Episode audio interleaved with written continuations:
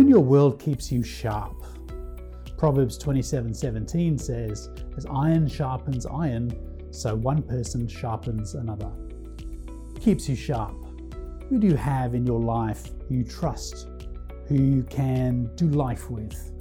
We all need people who love God, who can keep us sharp. Often in our busy lives, those relationships have drifted away or may not even exist. Ask God today to bring someone into your life or reacquaint yourself with a true friend. Why not schedule in some time to stay sharp with good company? Be careful of a life with many acquaintances and no true friends. We all need some accountability in order to gain true friendship. We need to be a true friend.